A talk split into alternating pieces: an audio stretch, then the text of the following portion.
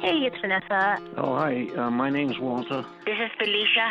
Calling from Austin, Texas. I lived in Oakland. I live in Queens, New York. Hi.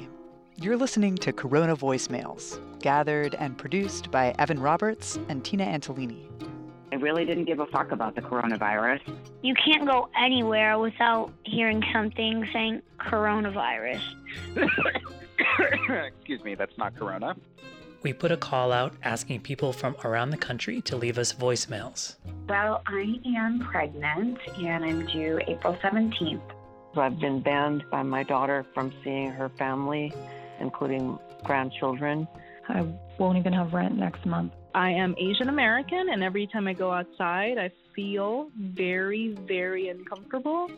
We asked a series of questions about how COVID 19 was affecting your lives as the virus spread around the US.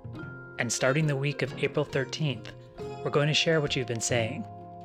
Yeah, I'm silly horny, but I'm not like that doesn't even feel like the want at this point. I just want like a hug or I want like to hold someone's hand. You know, we're all sort of hunkered down, but we may be more connected to people in our lives who are close to us, but maybe we don't see every day than we were before this. There's no end date, and I think that's the part that's so hard. Uh, in my mind's eye, it's like it's gotta be done in like a month or something. I think at this point, it's all about just taking it day by day.